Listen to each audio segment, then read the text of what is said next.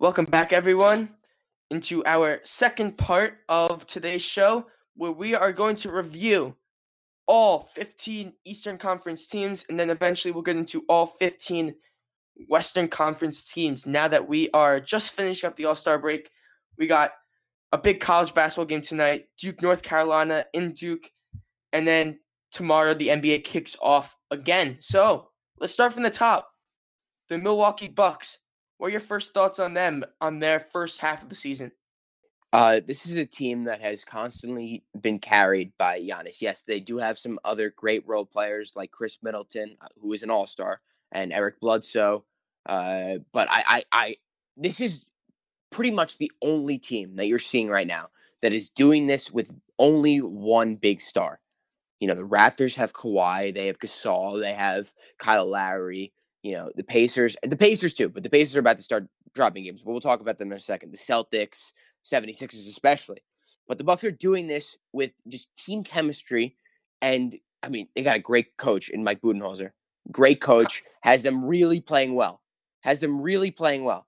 And I mm-hmm. love this team. I I I just I I think that overall what you're looking for and I, I in the second half right now is just continue the pace and it doesn't matter if you drop to two or three because you're going to still play a team that like the like the Pistons, the Heat, one of those teams at the bottom of the conference because the the, the top 5 teams are significantly better than the rest of the Eastern Conference teams. So that's why I wouldn't worry yeah, if I were any of these teams.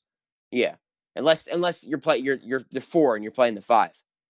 I'm happy you brought up Budenholzer because that brings up a good point for me right now do you remember that Hawks team from a few years ago that was built around just chemistry and role playing? Yep. yep.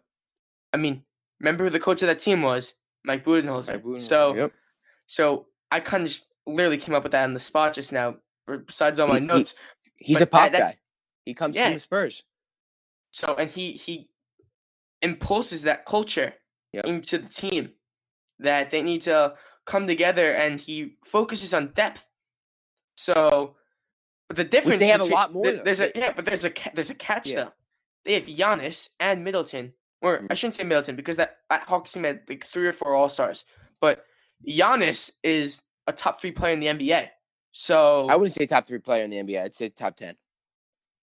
I mean, he, eh, eh, is he not the MVP frontrunner right now? I think Paul he's George is number two. But James James Harden was the MVP last year. But that, does that mean he's top three? No. All right. He's just, I, I think, arguably I think, top I think he's definitely top five in the NBA. You think? All right. I mean, that's that's a different conversation for another day. But Giannis, yeah. yes, he's he's he's a they generational have, talent. Yes, yes. So they have Giannis right now, and he's not a potential talent. He's there right now, and he's producing. So you have Giannis. That's that big difference between them and the Hawks. And the Hawks did finish with the one seed that one year. So now they have a star that they can depend on to win games when the rest of the team doesn't play well. But the biggest thing for this team going forward is their depth. Middleton is the is comparable to like that Scottie Pippen type of Robin player. I think he's doing so well in that role, and I think he should not leave the Bucks. I think he should stay with Giannis. I think they have great chemistry, and I think he's going to be such an important piece going I'd forward if they're going to contend. And I think Giannis showed that picking him. I'm telling you, this is a huge thing. When Giannis picked him number one in that reserve round for the All Star Game draft, he was picking his guy. You know, he's but it shows guy. in in a time where he can recruit other guys. He's picking Middleton because he knows important. So I think Middleton's too able to this. I think to make sure they keep him this. But I want to comment on Bledsoe and Brogdon, two guards, are really complementing each other. But I didn't even notice this. Both of them are averaging six, around 16 points a game, and also Bledsoe uh, Bledsoe's averaging five assists per game. Brogdon three. So seeing production from both guards right there, I'm very impressed by that. Mm-hmm. I mean, I mean, listen, you have a great backcourt, and then you also have Giannis. Like this team is just is just really well put it's together. Deep. It's deep. It's very deep. Yeah, I I then, I love this team. I love this team. Mm-hmm. And then to cap it off, you have Brook Lopez just having a resurgent season as he's now shooting the three ball and playing so well with that, and he's arguably having one of the best seasons of his career. But now you're adding Mirotic to the mix. It's gonna be crazy. Yeah. He yeah, is. He... I am a huge Mirotic fan. I think he's going to be so valuable as a three point shooting big man who has some experience coming down the stretch.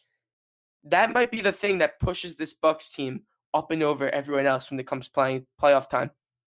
Well, I think they were really missing that one piece and that one big guy like a Demarcus. Even though Demarcus Cousins is a mostly down low type of player, he could shoot the 3 mm-hmm. Uh, Mirotic shoots really well, shoots over forty percent, about forty percent from three. Uh, we saw him shoot really well with the Bulls, and he's a great addition to this team. He spaces out the floor. He can he can allow for Giannis to create space and get to the basket because That's huge. That's you're gonna, be you're gonna going the stretch. Exactly, because you're gonna be have you're gonna have to watch Mirotic on the three point line at all times, and then he can also play down low. So it's a big problem and helps Giannis a lot. Hmm. So going forward in the second half of the season, what do you see for the Bucks? I see them continuing this play because they have a lot of chemistry. You know, if one of these guys goes down, they could pick it up and and and you know carry the load for however many games that player is specifically out for. But I I, I still see them finishing one, two, or three. Uh, I think they have the best record in the league right now too. If I'm if I'm correct, I think they have like two games better than the Warriors, something like that. But you know, it's going to be hard to continue this success going into the second half. But I think they'll finish in the top three automatically. I think they're still going to keep that one seed, mostly unless Toronto has it, because then now looking at strength of schedule, Milwaukee has the out of thirty, so thirty being the lowest. Milwaukee is the twenty sixth hardest strength of schedule with an average of 0.472. So that's a big positive that they're not going to have to face a great competition going into the second half of the season so I think they're probably they're definitely going to finish in that one to two range, and definitely make a run in the playoffs. I think they have the tools to. Yeah, yeah, definitely, definitely, hundred percent. But I, uh, well, let's. I, you know what? I, yeah, I know you're the you're the bit. You know, you're the guy here that you know transitions and topics. But let's let's talk about the Raptors now. They're the number two. Seed. You can you can you can. I'll give you the privilege I, to. Wow, thank. I appreciate that, Cole. I mean, I senior that. senior priority. I know I'm hosting wow. the show, but. Thank you, thank you. That, that means a lot. All right, so let's let's talk let's talk about the Raptors because I see a team that right now is in a win now mode. They just traded for Marcus Gasol and they gave up a older. lot to get. To, yeah, he's what 34, 35. He's he's a player that was good 5 years ago just like Kyle Lowry. They're in a win now mode and I think it shows and I don't think it's the smartest move with Kawhi Leonard potentially he's probably leaving. I mean, he doesn't want to stay in Toronto. I, I, think, he's, I think he's leaving. He's definitely leaving. He's gonna go to the Lakers. He shouldn't leave, but I think he's leaving. Yeah, I, I just I I don't know if it was the smartest move to go into a win now mode because even if Kawhi does end up staying, you do not have enough star power and firepower to beat the Warriors. None of these teams do. So what's the point in going out and, and acquiring two All Stars that will only make you good this year? You know, yeah, unless, like, unless you're trying to make a point to Kawhi, trying to prove that. No, no, they want to put guys around him and consistently contend. But if you're talking about star power on this Raptors team, Pascal, Pascal Siakam yeah, is having an unbelievable season. I think he's definitely the favorite for most improved player. Mm-hmm. And if you're giving any selling point to Kawhi, you say, look, we have Siakam right here. This kid's extremely young, and you can have him as a sidekick going forward. And once you get rid of Lowry and Ibaka and Gasol, then we can start building with the younger guys he has a good supporting cast. And if you're looking in the present right now, this Raptors team is going to be a force to be reckoned with in the playoffs. Yeah, but are they good enough to beat the Bucks or the 76ers? I don't know about that. Uh, well, Kawhi's I mean, really going to have to start playing like he did in the tw- 2017 playoffs against the Grizzlies. I don't know if you remember that series. That, but that's, that might be the biggest thing. Points a game. I've I'd never ra- seen. I've I'd watched, rather, you know, go go first. Go first. Yeah, because this is my this is this used to be my guy. Uh, for those of you don't know, I'm you know still pretty much. i I'm a Spurs fan. I'm, I'm a Knicks fan first, but a Spurs fan second, and that was because of Kawhi Leonard. Uh, I've never seen when Kawhi Leonard was playing during last year's two years player two, two years ago that playoffs against the Grizzlies. I have never seen as good of a player on offense and defense, working his butt off on both sides of the ball. That I, I, he was playing better than LeBron plays. Like he was, he was the like the best player I've ever seen in that one moment putting up game winners and and blocking Marcus Gasol. Like it was like it was the the craziest thing I've I'd ever seen. And I was like, this guy after this series, this really propelled him as the number as the you know the third best player in the league. And then after that, he got hurt, and now he's like top 10 mm-hmm. But but that if, if he's able to replicate what he did in that playoffs, I think they can go far. hmm And I'm gonna add on to that right now. I think I'd rather have Kawhi, hot take right now. I'd rather have Kawhi Leonard in these playoffs and down the stretch of this regular season than Giannis Antetokounmpo. Yeah, hundred percent. I agree. You have Kawhi. He's putting up a 26.11 PR right now, 27 points a game. I mean, you have a guy who has experience. He's won a title before. He's done this much Finals more than MVP. Giannis has. Finals MVP. So I, I think that's gonna be huge for the Raptors, and that might be the that might be the reason. I'm not getting into my predictions yet, but that might be the reason why they propel over the Bucks when it comes into that playoff time. And they have veterans around them. Gasol's been there before, uh, enough. Ibaka's been there before. Siakam doesn't have experience, but he's still a star player. Danny Green has won a title with the Spurs Yeah, before. I forgot about still- Danny Green. He's- You, people forget about him. Jeremy Lin is still on this team. Anybody. They have a very solid bench, and they have guys who've been there before. So the Raptors are also going to be right up there with the Bucks. So don't get fooled by their lack of star power, and look at their advantage in terms of experience and bench. hmm I, I I agree. I, I I like this team a lot, but I Mhm. don't know if I, at the end of the day, I don't know if they're going to be able to beat the Bucks. But again, I trust Kawhi Leonard over Giannis Antetokounmpo all year, all Mhm. day, like e- I, uh, every single game of the year. Doesn't matter. I take Kawhi Leonard over Giannis. Giannis definitely puts up more stats, but Kawhi's overall a better player. Mm-hmm. So before we get into the Pacers, who are our number three team, I just want to mention that the Bucks are currently one game ahead of the Raptors. They're 43 and 14.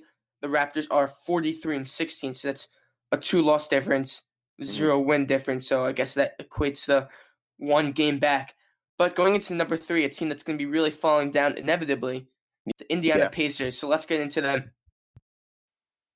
Okay, so I I have a team, uh, you know, I, I have a team right here that obviously lost their best player and who was I'm really so, blossoming so disappointed about that. I know, I'm so I know. It was, disappointed. it was I, I I don't think I've been more upset about an injury than I was like from like Porzingis, like back then. Like that's how I mean, like and LeVert, every injury that was down. happens is like is like oh that sucks, you know. But Oladipo, like he was just really start. I mean, he wasn't just really starting. I mean, he was, I mean, consistently putting up great performances, and I was really sad to see him go down.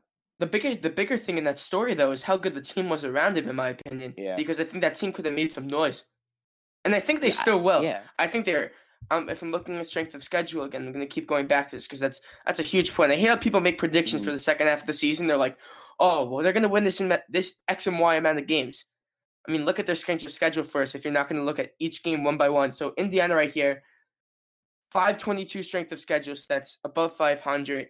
That's obvious. That's eighth ranked. So definitely a tough stretch going down the road, and they're not going to be without their number one star in Oladipo. But if you're evaluating this team from the first half, if you include Oladipo, unbelievable um first half for the Indiana Indiana Pacers. Oladipo was playing out of his mind. Bogdanovic was, was a very good supporting piece. Sabonis and Turner, both really good big men down low. Mhm. It's just overall the team is looking really good. they're, they're well built all around. I mean, I, I'd say that I don't, I don't, I wouldn't say they're they're you know looking good right now.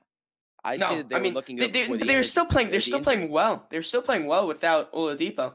Don't They are, wrong. but they will, like you, like you said, they will inevit- eh, inevitably fall down to about the fifth or sixth seed. But for right now, I, I you you got to focus on their team chemistry because if they lose any of that, it's over, like I think fi- automatically. I think they'll finish six or seven. I think there's no think way that- they. yeah. I think maybe the Nets sneak in over them, possibly because if the I Nets think- continue this play with Caris LeVert back, I, I I don't know. I like them. I think yeah. I think the Nets will sneak in. But if you're looking for that second half of the season, what should the Pacers focus on now that they know they're not going to make a run with Oladipo? What should they really be emphasizing their second half vision on? They got to focus on playing well as a team. They have some great players on this team. They bully on Bogdanovic, you know, the guy who came off the bench for the Nets for a couple years, was hitting big shot after big shot. He's a great player. He's averaging, Averaging 17 a game. 17 a game. Yeah. You got you got Thaddeus Young, who, you know, another great player. Uh Did you- did you Miles see that- Turner, did you one of the best stat? defensive big men. What about th- oh, oh yeah, I did see that stat. Wait, wait, do, you- do you have it stat? specifically right now? I'm gonna try to pull it up. Keep talking, and I'll try to get it Yeah, up. all right, all right. You got a guy like Darren Collison, one of the best six men in the league. Uh, Cory Joseph, you know, a, a San Antonio guy. He knows how to win. Sabonis, Sabonis, who's probably one of the best upsides of any big man in the league right now. Besides, I mean, Porzingis, maybe I'd say, even with the in- injury. But I really, really like Sabonis. Do you have the stat? What's the I stat? have it right here. It's What is it? headlined Players with 800 games to average 13.5 points, 5.9 rebounds, 1.4 steals, 49% field goal, and 30% three point percentage. What is Magic it like? Johnson, Magic Johnson, Larry Bird, Michael Jordan, LeBron James, Thaddeus Young. Thaddeus Young, the goat. I think I think we're really uh, underestimating the, the talent of the Thaddeus Young power right of. Thaddeus Young. yeah, I mean, I mean, if if no one else has been able to do that, I mean, like it just shows how how great of a player he is, right? Yeah, I mean it's still a huge point down the stretch for Indiana. It's good to see they have veterans. They still have Tyreke Evans there. They brought in Wesley Matthews. Or did they bring in Wesley Matthews? Did he just yeah, sign with them, right? him. I don't know. I don't Yeah, know they why he signed- signed there, but he did. But uh, Veteran and Kyle, and we're forget- old, old friend of ours, Kyle O'Quinn. Mm, I was gonna say, I was gonna say, we're, we're forgetting Kyle O'Quinn, who's not playing at all. I don't know why they signed him to a two-year, like what, sixteen million dollar deal. But Kyle O'Quinn, great scrappy type of player who could be brought in at any point and really shut down an opposing He'd power be, forward, he'd, be, he'd be a great playoff guy to have. Like, He is. down He's low. scrappy. He works. He works his butt off constantly. I loved Uh, watching him on the I love him. I love Kylo. I, mi- I miss I- Kylo I Quinn. miss him. And I've met, miss- have you met, have you met him too. before? I have met him. Great Same. guy. Where, let me, let me ask you this. Where, where'd you see him?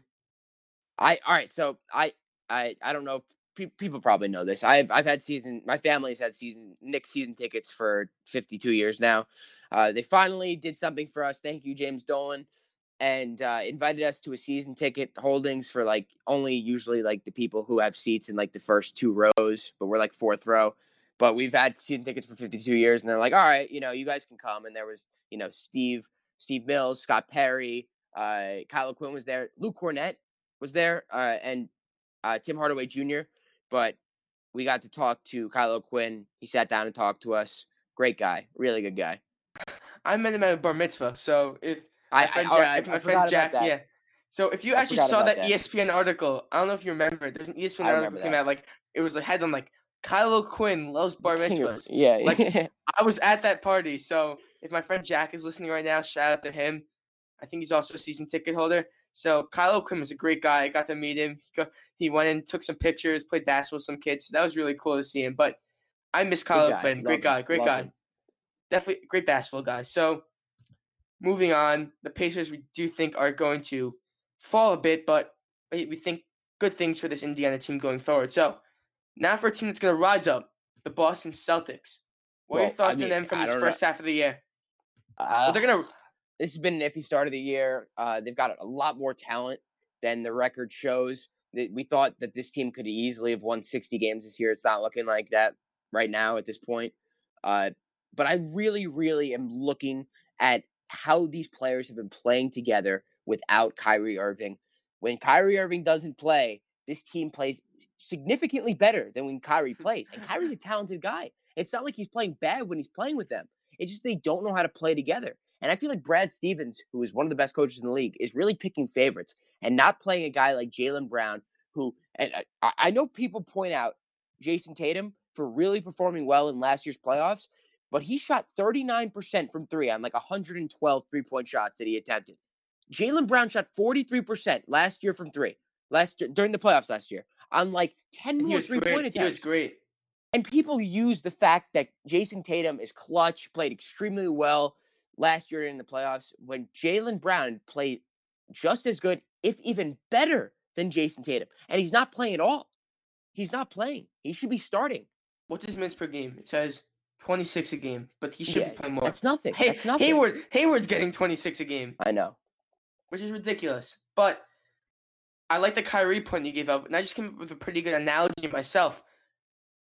You know, have you seen people talk about how the Eagles like to rally around Nick Foles over Yeah. Carson Wentz, or, or they let me let me reword let me reread this whole thing, this analogy. I'm gonna compare right now Kyrie Irving and Terry Rozier to Carson Wentz and Nick Foles, so Celtics to Eagles. Two great Mhm. teams.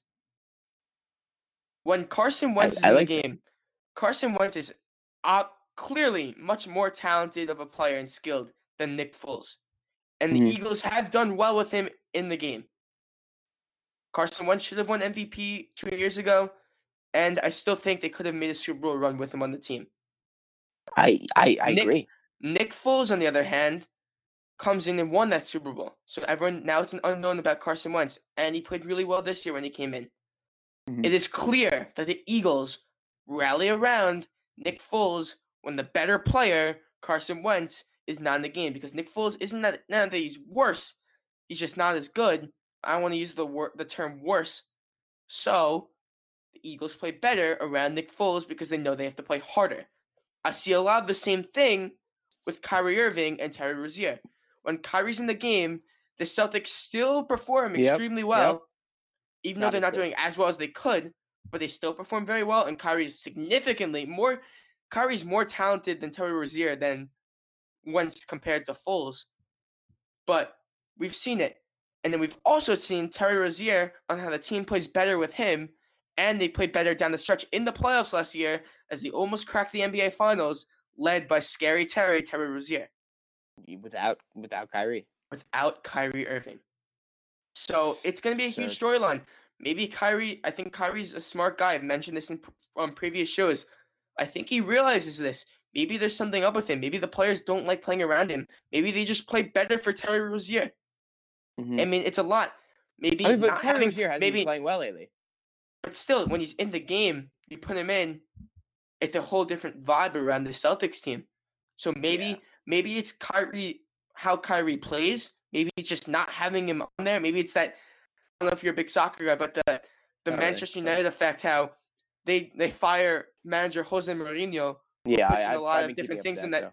He they fired their coach, they fired their manager, and now they're playing so much better because they don't have to worry about his tactics and they get to play Mhm. free. Do they get to play a little bit more? Celtics get to play a little bit more free without Kyrie Irving. Certainly, Kyrie's a ball first guy. He likes to have the ball in his hands.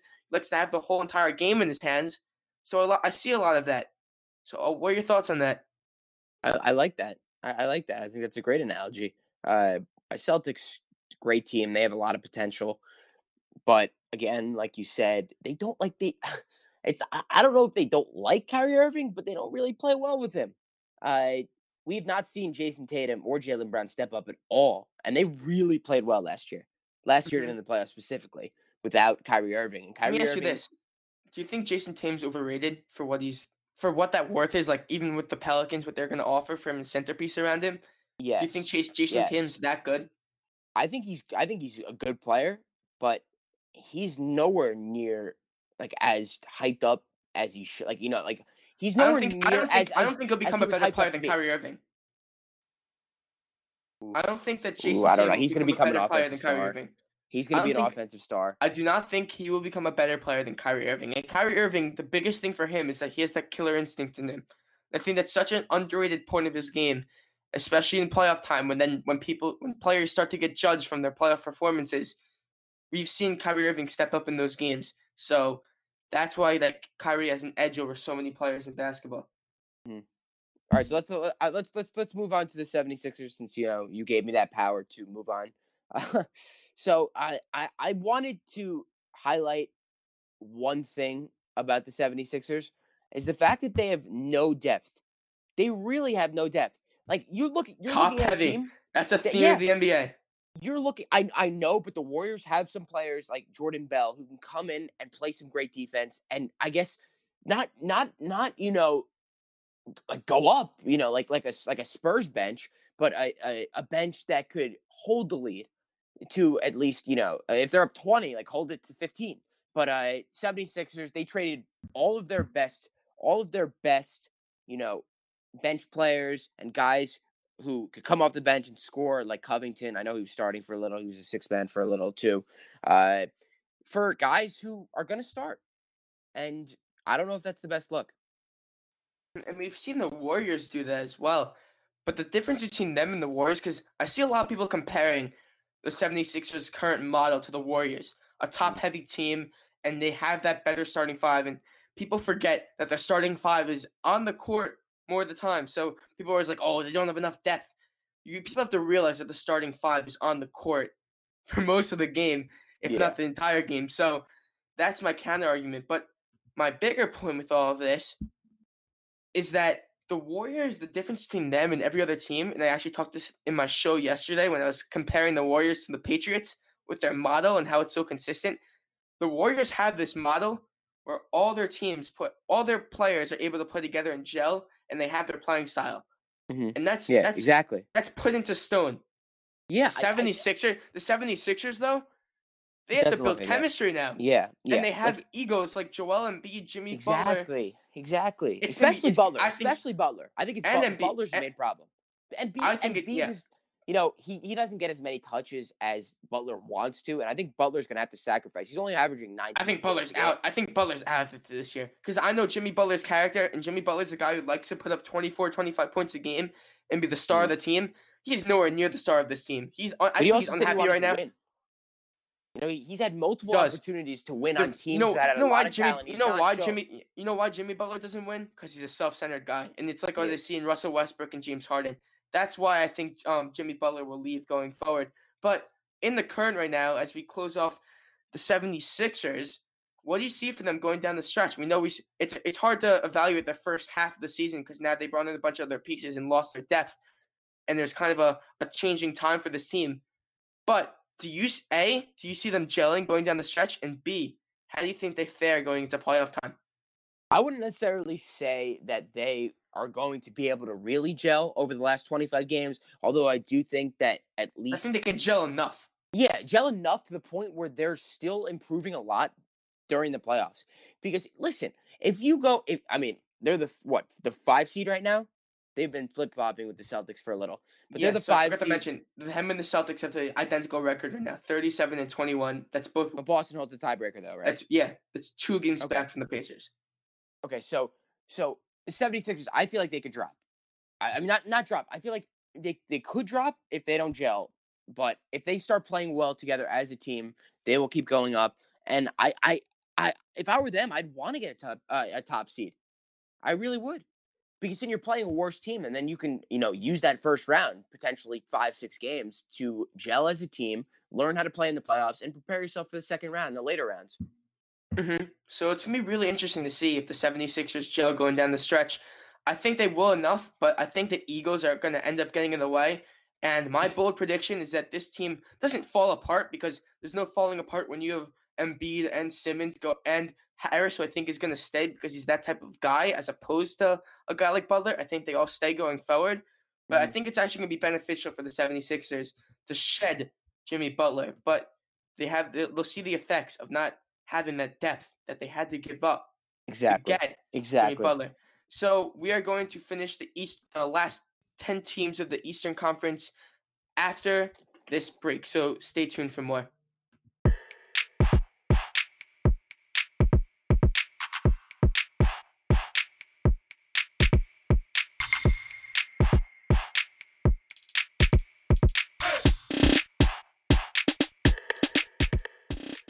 And we're back here on the Colon Sports Show for part two of our Eastern Conference overview. So we're gonna jump back in right to the Brooklyn Nets, who are the sixth seed right now at 30 and 29. So Bryce, let's get started. What are your thoughts on the Nets so far? Well, this is a good team that was made even. Or uh, listen, this team started off really, I think, really well at the start of the season with Caris LeVert, and then they, I think, they went on that like 10, 15, like there, there was a huge losing streak they had, and then they learned to adjust without Caris LeVert and play, started playing really well, and now they're sitting at over five hundred, if I'm correct, and Mhm. One over. LeVert, one game, what are they, thirty and 30 and 20. 29. 30 and twenty nine. If you were Yeah, so- listening, Bryce. my bad, my bad, my bad. Uh, so now they have Caris LeVert back, and listen, things are looking up for them right now. Like I said earlier, there's stuff to be excited about with a young core. You know, D'Angelo Russell becoming uh, uh, an All Star, even though it was as a replacement to Victor Oladipo. Still an All Star though. Uh, Joe Harris, big big things coming from him, winning the uh, three point contest as we discussed before. But if I'm a Nets fan, I got a lot to look forward to right now. Every time I think of this Nets team, I think of rebuild. I think of doing like you know in two K, I can do like a Yeah. my my league, my my team. How you Mhm. go in and you're like, oh, I'm My gonna league. rebuild the Nets. Like if I were to go rebuild the Nets and just make a bunch of trades and stuff and get young guys, like this is what my team would look like. so you would have went back to 2013 and traded away three consecutive unprotected first round draft picks Not, for no. Paul I mean, Pierce and after Kevin that, Garnett? after that, no. I mean, that, the whole point of rebuilding is starting from the beginning after the whole team is screwed. Yeah, They, I mean, in all seriousness, now they've done such a great job of rebuilding this team, and they've just they haven't made a mistake yet. They've I they've, mean, done, they've done a better job than the Knicks, and they haven't had their last three draft picks. Uh, It's incredible what they've done. They've just really made it, it's the epitome of making something out of nothing, Yeah, and they just the development of these players has been the biggest thing for this team that no one's really talking about. Less of acquiring guys, but more of taking guys that were you know throwaways, like guys like your Joe Harris's and your Caris LeVert, even though he was a first round pick, but like not a really high one. D'Angelo Russell, an outcast, Dinwiddie, guys like yeah. this. Jarrett Allen, they took him late. They they trade who they Jared that the- Jarrett Allen's very impressive. Great pick. yeah, was that was that the Bogdanovic trade that they acquired that pick? I believe I so. think so. It was it, they they acquired like the 25th pick in the draft from was it the Lakers possibly? something I- like that. But It was, whatever it was one of those teams. Whatever it was, they used it to pick Jarrett Allen, and that's re- really looking like a great pick. But now they have this core, and they just they're just balanced all around. Russell's going to be there for a very long time. He's playing like he's finally playing like an all star, finally playing to his potential.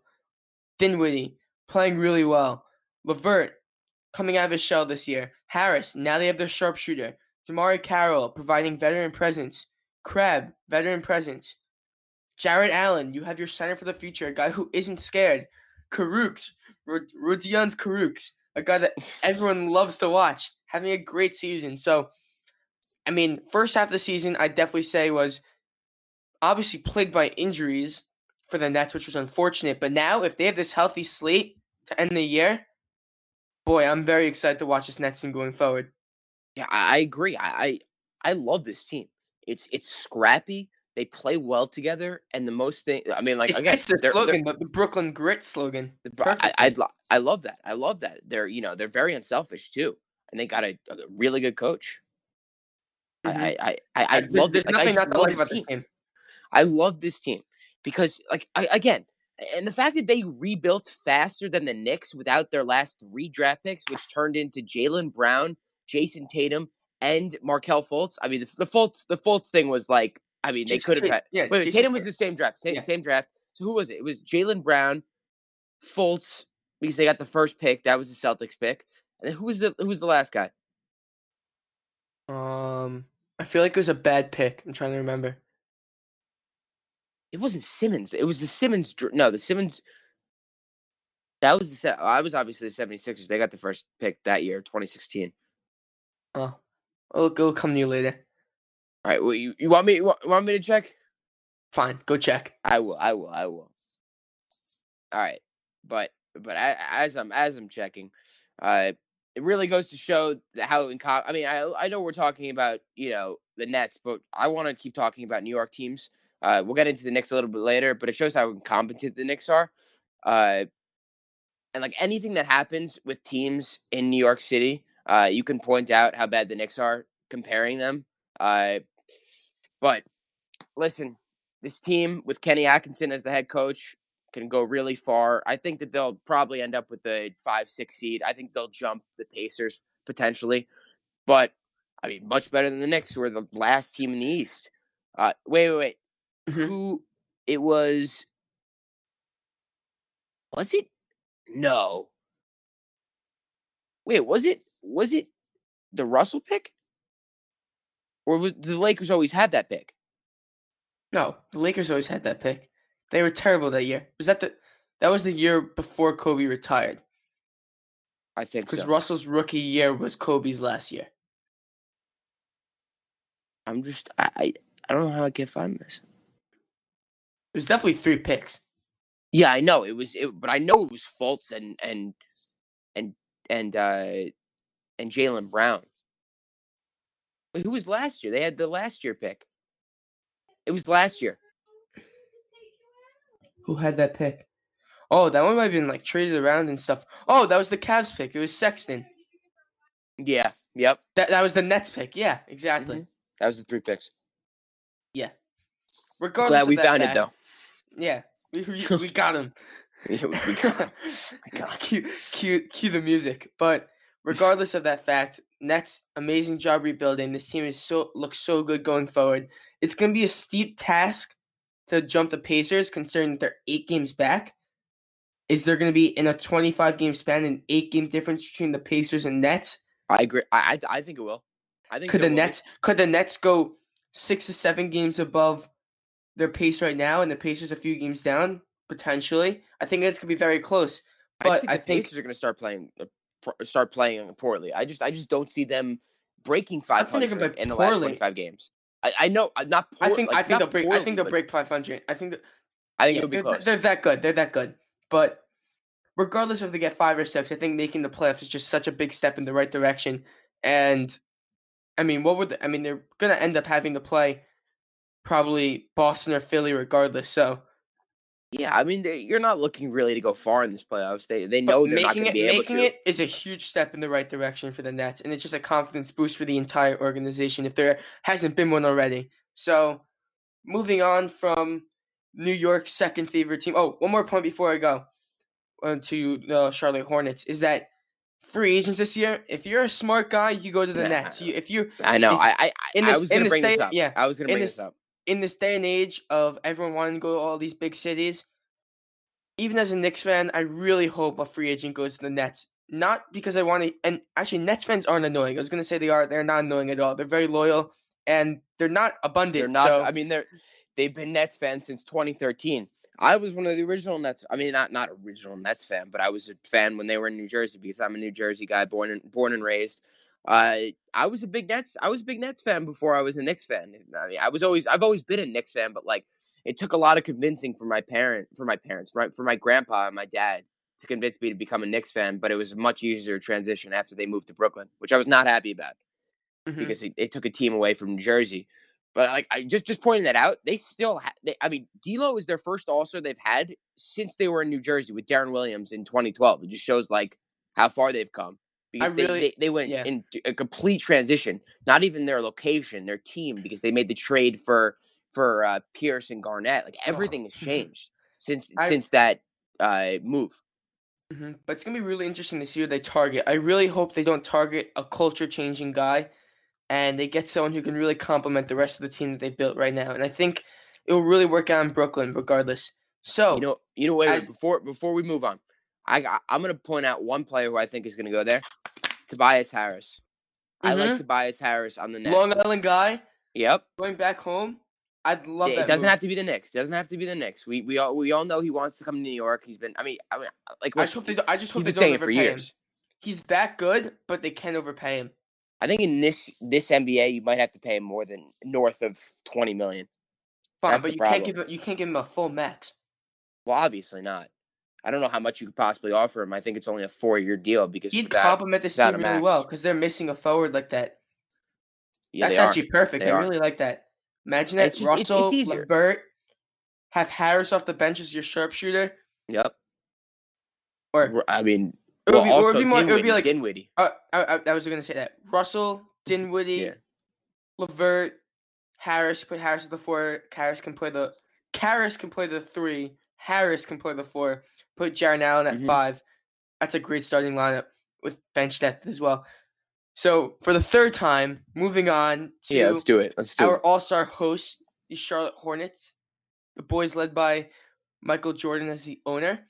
So, after one half, the the Hornets are 27 and 30, so three games under 500, but it's the Eastern Conference. They're still in the playoffs. So, what do you see from the purple and blue? This roster's a mess.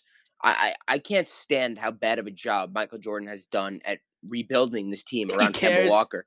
He- he cares. I- I- he's a billionaire, but but like, but he's so competitive. Like we all know. This. I'm so- we all yeah, know I agree. I, I'm so surprised about that. he's the most that competitive guy ever in the league. He's more competitive than probably Bird and Magic Johnson combined. Like he was that competitive. You know, he still doesn't talk to some players because of stuff like stuff that happened in the 1986 playoffs. Like just I'm just pointing out a random playoffs, but like he Mhm. still has beef with random people that he played against 30 years ago. But he hates losing. That's why I'm really surprised that they have done an awful job at surrounding Kemba Walker with good players. Kemba Walker's carrying this team. He's averaging 24.9 points per game. And I mean, look at their roster. Who else do they It's, have? it's terrible. They have Malik no one Monk, else one of the worst draft picks in Yeah, recent awful, memory. awful. The Knicks were about to pick them too. They're not. They don't have another player who averages over 15 points per game. Think about it. Maybe Batum. well, Maybe Batum. Jeremy, don't- I Lam- don't even Jeremy Lamb Batum. averages 15. And Oh, there, uh, he is having a reju- resurgent season. But outside of that, I mean, it's pretty lackluster. And then you've no one else averaging over 10, other than other than Lamb and and uh, Kemba Walker. I mean, Bridges hasn't even looked that good. I mean, look at their look at their past first round picks. You have Malik Monk, not not looking like a great pick. Miles Bridges, not looking like a great pick they so got far. Monk at 11. Frank Monk, Frank Monk, Monk could have gone at seven to the Knicks. We're forgetting that. Frank Kaminsky. I mean, he's like a the Tank baby. He's he's a meme now. Yeah, he's he's playing awful. Really. I mean, like this team is just all over the place. And honestly, could you say that Ke- Kemba Walker potentially leaving could not be a good thing for the team, but maybe a wake up call that says, "No, now time for a full scale rebuild." if Kemba leaves next year, I'll call it right now. This team is losing 65 games. He's that. Well, he's I think that. I think they're I think they're not dumb. I think they're not dumb enough to realize how bad their team is. But do you think they're not gonna be able to just? I mean, I think they go full scale rebuild. Honestly, they're in a they're in a crappy situation right They now. They're to. gonna get they're gonna have a really average record, and then they're gonna get like a sixteen to seventeen. They're gonna get out in the first round, then have like a sixteen to seventeen pick in the draft, which really sucks. Yep. And Yep. then then they're just gonna be screwed. I don't know. It's it's a mess in Charlotte. They might be they might make the playoffs, but it's an absolute mess. And you're and you're paying a guy like Bismack Biyombo seventeen million dollars a year. He had one good playoffs. I think it was with Toronto. He grabbed like five. Yeah, rebounds in game. yeah. They're like, pay him, pay this man. And and and of course, the only team that was willing to pay. Wait, who was willing to pay them? Because wasn't he traded to the Yeah, Hornets, or did they? No, Yeah. he get no? It was the Magic who signed him, correct? Yeah, it was the Magic, and then they traded him to the Hornets, and now they have to eat a seventeen million dollar deal. That sucks. I mean, you guys like Cody Zeller making thirteen million dollars, Kidd-Gilchrist making thirteen, uh, and Kemba Walker is actually the sixth highest paid player on this team at twelve million dollars a year. He's going to get paid this summer. He will. yeah, He'll make and I thirty think million and he's that he's that good. He's that Yeah, good. He is. He is. And you're also paying Nicholas Batum twenty four million. I wouldn't be, I wouldn't be upset if we didn't get Kyrie and as a consolation got Kemba. If we get KD, KD's first Stop priority. it. Stop it. Like I love I love how Knicks fans go to, oh yeah, we're getting Kyrie. To a week later, and I called this, we're getting Kemba Walker. Let's go. You know? Kemba Walker has shown an inability to win at any other place other than UConn basketball. You know, couldn't where I where mean- where was the magic shown? To say it right now, where where did he play the best with UConn? Madison Square Garden. Yeah, I know. Oh, that's true. That is true. That is true. I I mean, like, listen, I don't if know. anyone's not scared of that pros. of that place, it's Kemba Walker. He has more moments in there than Porzingis ever had.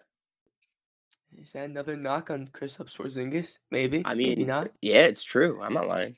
I I, don't mean, lie. I, I just hope that I, I just want to roast that guy. He's I just want him out of my head. I, I I can't stand the guy. I mean, Alright, so- come on.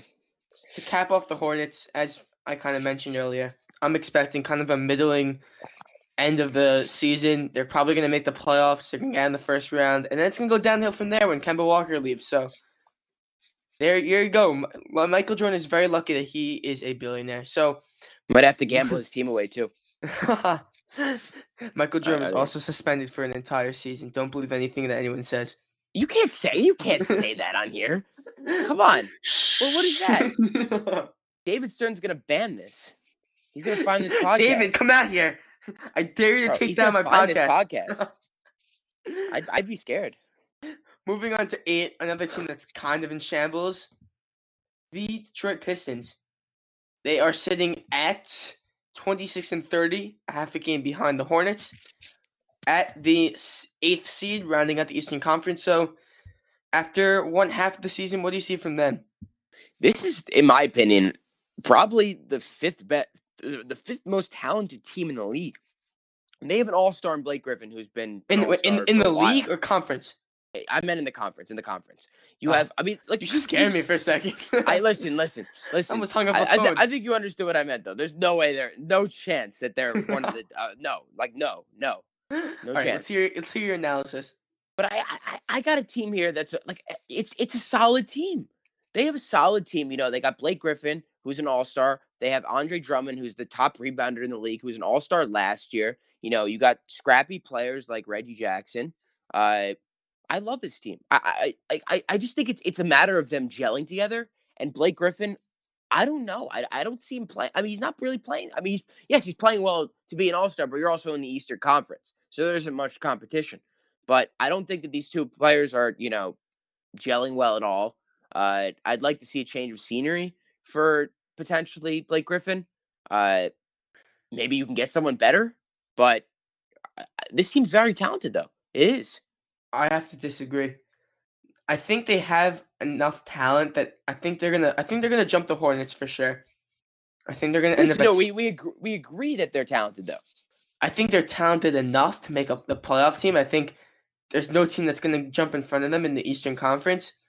But in today's day and age of the NBA, as much as you want to try it, you cannot build a team around two scrappy old school big men in Blake Griffin and Andre Drummond. It just doesn't would work that Blake. Griffin is a, is a, is an old school big man. He's he's throwing down lobs and dunks like crazy. All right, I mean, but he's a still a of down low guy. He's not a sh- he's not a spot up shooter Mm, like He isn't, but he can shoot the ball a lot better. he than can most shoot the big men. yes yes, but he's not your modern day NBA big Yeah, man. fine. Yeah, And Andre that's. Drummond is anything but. He's a he's a dying brand that's still there, and the team just doesn't have Him enough star Jordan. power around. So, I wouldn't say this team's a mess, but it's definitely not in the best situation in terms of a modern day NBA team that could build going forward. and and the Pistons we haven't seen really good in probably 10, 10 11 years. Uh you know, with the change of arena, you'd think that they've been raking in more revenue, but they're they still rank in the bottom 10 of the league in attendance per game.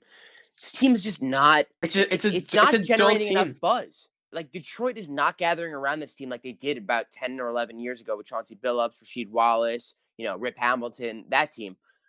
Uh, but Darko Milicic. yeah, stop it, stop it. Better than Melo though. I like it's it's it's it's it's it could be salvageable. You know, they have Dwane Casey, who was the coach of the year last year and was still fired. That's the the only thing that, that's the only thing that's gonna be big for them down the stretch. They have that in them, and they have a lot of veterans on this team. Yeah, they, they've they've got they've got some you know players with a lot of experience. And they got you a multiple time NBA champion in Zaza Pachulia. Is No it comment. multiple? No comment. No comment. and and former Knick Langston Galloway Love that guy. and Great Jose player. Calderon. It's two Old former player. Knicks. He's 37. He hasn't retired yet. Yikes. I, lo- I love That- when I see that when there's when there's guys I'm like he hasn't retired yet. What is he still doing playing basketball? Like Remember a guy named Pablo Prigioni? I love What was he, 41? I when love when Pablo? Prigioni. You know, you know who he's working for right now? Who? Brooklyn Nets. He's a I actually trader. didn't know that. You know? I saw I saw him at a game a few years ago. I took. I on. do remember. That. I have a picture of him at a Nets game. All right, but now he's like an advisor, special advisor to the team. I think is is his official title, and uh, he's not helping out the Knicks, which is you know, Pablo Prigioni. love that guy. Love that guy. Anyway, that's it for the Detroit Pistons. I think they round at seven. Just as I said earlier, biggest narrative, not a great spot, just like the Hornets. So, coming into our one, two, three, four, five, six, is it seven? Yeah, seven teams that are not in the playoff picture. We have, or actually, I shouldn't say that. The Heat are number nine right now, tied with the Pistons, but I guess the Pistons have a tiebreaker over them. Miami Heat, as I said about the Pistons, 26 and 30. So, what are your thoughts on LeBron's former team and Dwyane Wade's current team? Wow, that's that's that's not very That's- cool. That you're that's like that's, That a, that's you know what? the No, worst gonna take- situation you want to You be know in what? as the Heat. Let me, let me redo that. That was a horrible intro. yeah, that's not a good. That's not. All right. it's not a good intro. All right, coming rewinding. So let's go over Dwyane Wade's team, the Miami Thank you, Heat. thank you. There you go. That's much better. horrible intro. That was. I apologize. That was terrible. I mean, LeBron's that popular. That's how that you could refer to the Cavs as that because they're that bad, but not the not the Heat. I don't even know I was thinking about that. But go on. Let's analyze. Let's analyze. Uh, for a guy who seems to be so talented with putting together teams. Pat Riley has really not done a good job putting together this specific team. He's still paying Chris Bosh $27 million a year. And he also he he did end up eating Ryan Anderson's deal with the trade with the Rockets and he's making 20 million right now. So you have you have you have four players on this team right now. Chris Bosh, Hassan Whiteside, who deserves the money, Ryan Anderson, and Goran Dragic, who are making upwards of $18 million a year. Dragic also That's about nine. Yeah, exactly. That's that's like $90 million of dead cap room right there. Other than Whiteside, because Whiteside's playing. Ryan Anderson, Chris Bosh is about to retire in a month. Goran Dragic, he's making $18 million a year. He doesn't play. It's just, it's not the ideal situation for a guy who has built so many winners in the past in Pat Riley. Uh, I like I like some players though on this team. I like Josh Richardson. Of course, I mm-hmm. love Dwyane Wade. You know, one of my favorite players growing up. But at the same time, this team does not have much talent. Do I think that they can sneak into the playoffs? Absolutely not. Do I think that they can? You, you don't think the they can sneak years? into the playoffs in Wade's last year? I think they do. No, I think. Nope. I, I like to. Th- I, I always mention this. I like to think of storylines. You know what? Dwyane Wade, his final year, they get the 18, they get swept in the first round, and he retires on that. Or they get in, think about it, maybe like a last two or three games of the season, the Heat sneak in, it'll be a whole big story, and then they get swept. Listen, like, not every player that has a retirement tour plays in the last er, plays in the playoffs. They're in their last year. No, it's it's Dwyane Wade. You, I think of I think of storyline. Derek Jeter, Kobe Bryant. Kobe Bryant didn't even make the playoffs. That's that's that's a storyline if you ever write one. Yeah, but they were that's, also they were also totally out of it. Their team was terrible that year. Well, still, it's Kobe. You know what? I actually, I'm. Fu- it's funny you mentioned that because the other day I just randomly went to rewatch the highlights from that 60 point game, that his last game. I never noticed how well he played in that game. The stats don't look like it. He shot. Well, what did he shoot? 22 for 38 or 50? 50 yeah, it was like it was 53. Like 22, 22 for 50. shot. but like when I was watching the highlights, he made some insane shots. And at the end, if people don't remember, I I yeah, actually yeah, didn't remember as well. He had like five in a row to end the game. He had like yeah. the last 15 points. It's ridiculous. And that, and that was a Jazz team that was, I think they, they missed the playoffs that year just by a game or something. And like they kind of gave up at the end. But that was a Jazz team that was a really good team. And they were kind of still playing for pride. So that was a really impressive game that people really don't talk about enough. I think that might be the one of the best final games ever. It could be. I, I I'd argue. I mean, if we're talking about home last games or any sport, are we talking about any sport or just basketball? Um, let's say basketball for now. I think Jeter right, having so, yeah, walk off think, don't beat. I think Kobe, the Kobe's yeah by far the last the best last game of all time. But I feel like LeBron Le, LeBron's gonna come out and have like an eighty point game. come on, you you know LeBron's gonna do that in like ten years when he just retires. just to troll with everyone. He would do that. It's gonna be insane when he really declines though. Like I know obviously he's kind of declining, but like he is he right now. Re- when he really declines, it's gonna be insane. Yeah, both of our like lives growing up have always included LeBron James as being a centerpiece uh, for the NBA and one of and, and always has been a centerpiece for one of the NBA's top franchises. It's gonna be weird. It's you gonna be weird when he when he hangs up his uh shoes. I like sneakers. It's, it's basketball, but basketball sneakers. They're not. I mean, they're shoes, but they're sneakers. I'm gonna, I'm gonna give you, shoes. I'm gonna give you a spin zone right now. What? what if LeBron realized that his health was kind of declining, and he went to LA as an excuse to say, "I really don't need to win anymore."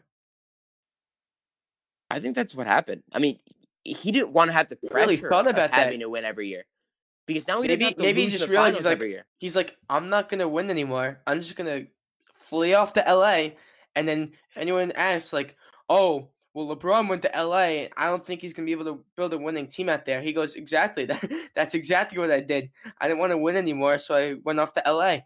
I think there were a lot more underlying reasons as to why family, he went there. Family, I family, family was one. like a solid fifty percent. One, two, show business. He wants to be. He wants to star in movies. He wants to do documentaries. He's doing Space Jam 2. You know, his his agent Rich Paul has a lot of business interests or interest out there. Uh, it just it's it was a business. Three, decision. Magic Johnson lets him run the team. yeah, exactly. Oh, well, any any team like the one thing you're offering LeBron in your contract is you get to be the GM, basically. You know, lead GM.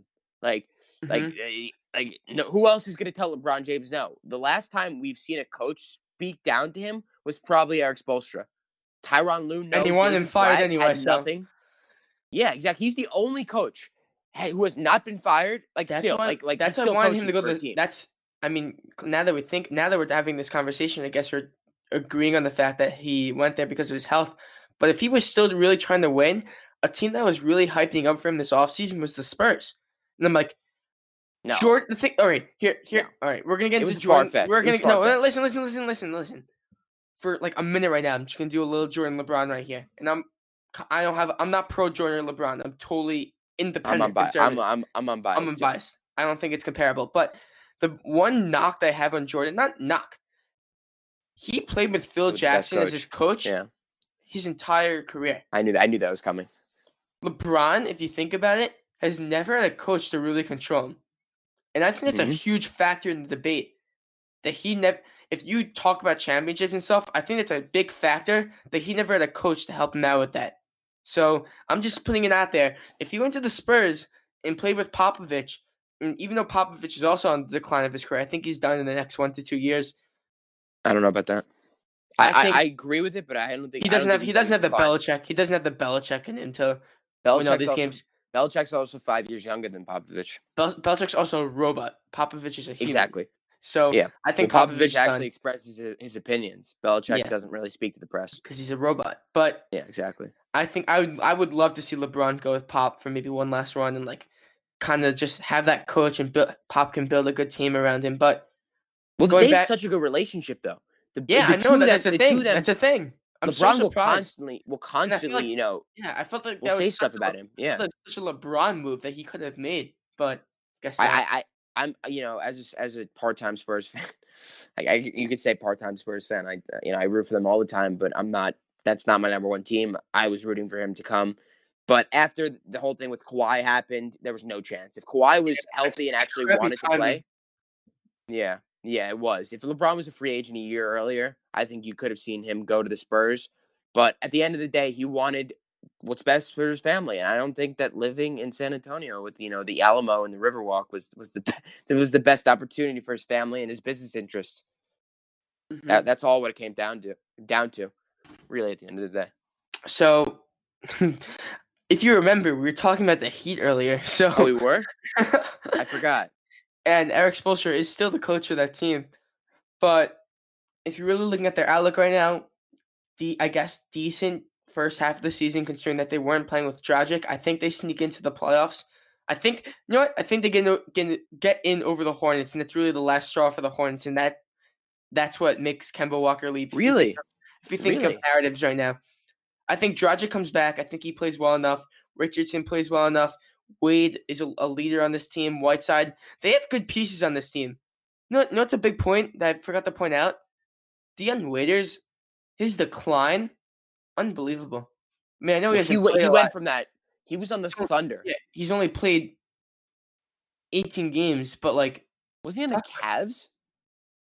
he was drafted by the Cavs, but he played in the He Heat drafted last the year. Cavs. Yeah. He had a good season last year, I believe. I'm gonna go check right now. Hold on. I could have sworn he played really well last year. Where where's his Wait, Josh. Josh No. Richardson is averaging 18 points per game. That's that's more impressive than I think anything I've I've seen on this team. where is it? Last year he averaged 14 a game on 30 minutes. This Yeah, year with he the averaged emergence of Richardson, he's he's taken a big drop. He's, they're both shooting guards. Yeah. Richardson's starting over him now. Waiters doesn't start. He hasn't played. It really Mhm. hasn't played that much. He's only played in 18 games this entire year. mhm, Out of what 50, 56, 58. Yeah. None of these players have played in every single one of the games this year. Adebayo is, the, is by far the closest one at 56, but they just don't really have a type, the type of player. six- Yeah. They don't have the type of player to play every single game and be really effective every game. You want to talk about players that haven't retired yet? Udonis Haslem. Oh, I was I was gonna I was gonna say something about that. He's 38. what is he still doing on the Heat? I guess when you let to live in Miami and still make money not doing anything, why not? Well, how much money is he making? What is he making? Veterans minimum, More than which he which he probably got like five years ago. yeah, which like hasn't been adjusted for inflation, so he's probably making what like five hundred thousand dollars. probably. No, he's making He's making 2.3 million, 2.4 million. Wow, you Udonis. You know, he's probably living in, in Miami, living it up, partying, you know, cel- about to celebrate. I mean, he's going to have his jersey At- at the- retired at- by the yeah, at the over 60 neighborhood in Miami. But he's like he's he's a Miami legend. Played his entire career with the Heat. Actually Mhm. was good at one point. He was. he actually was good. He was great. And he's a He was huge part of great. Was it? Was it? Did he I win say he was great. three, three titles? Was he on that Wade team? Yeah, he yeah, he was. was on the way team. Yeah. So three titles. No, have a career, Udonis Haslem. But that's it for the Heat. And staying in the vicinity of Florida, a place I'd really like to be right now because it's nice and warm there.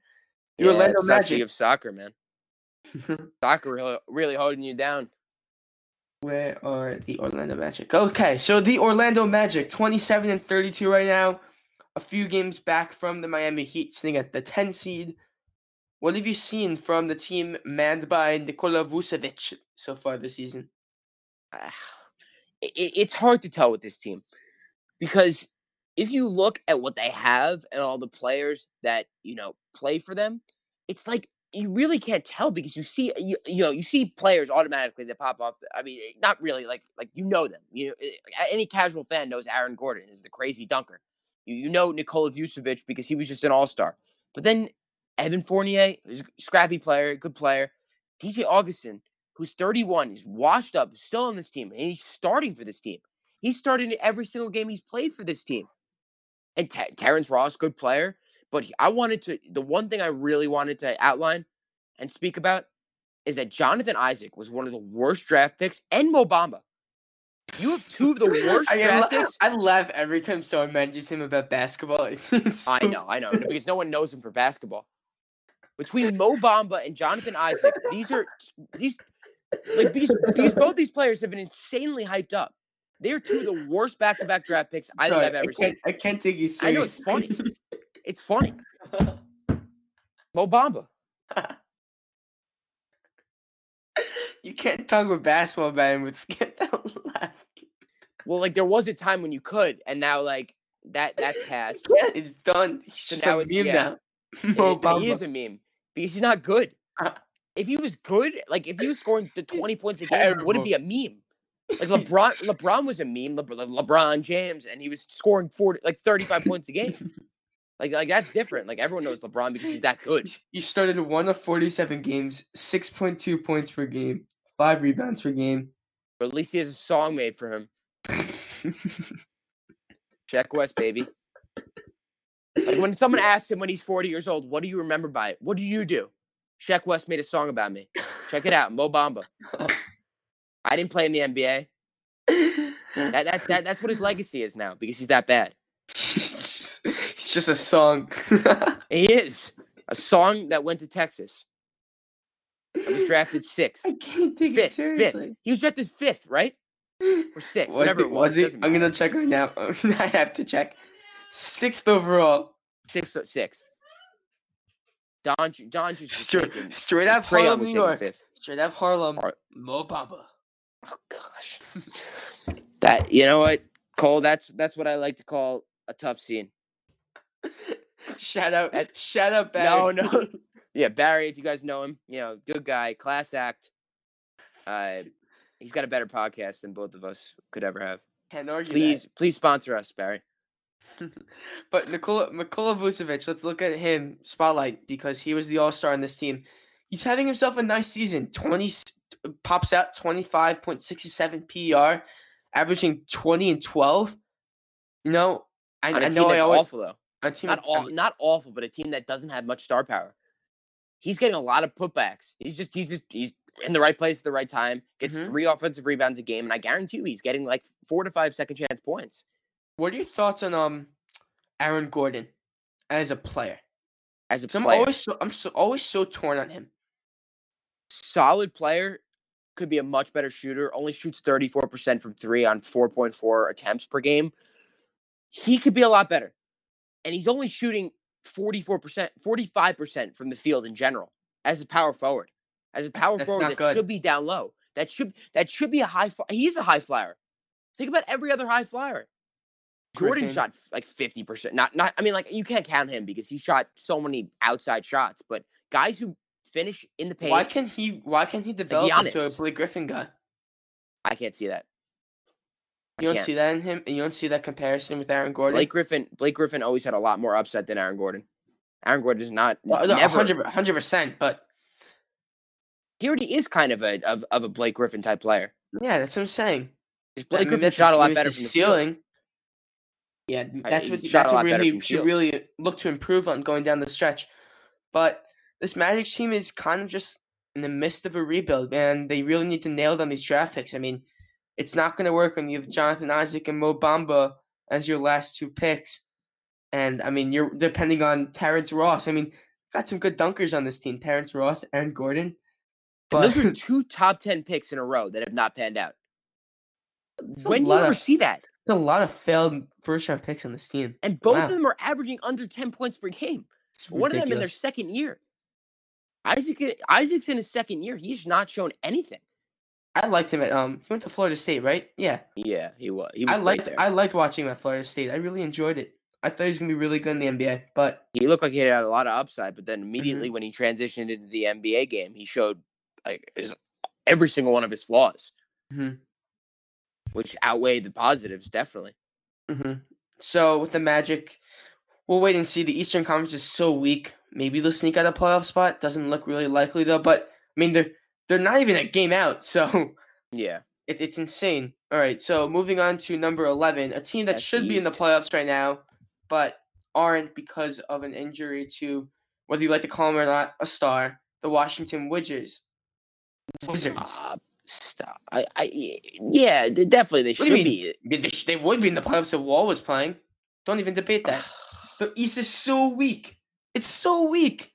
It is not not the top four teams though. Outside the top heavy Eastern Conference, the bottom is so weak.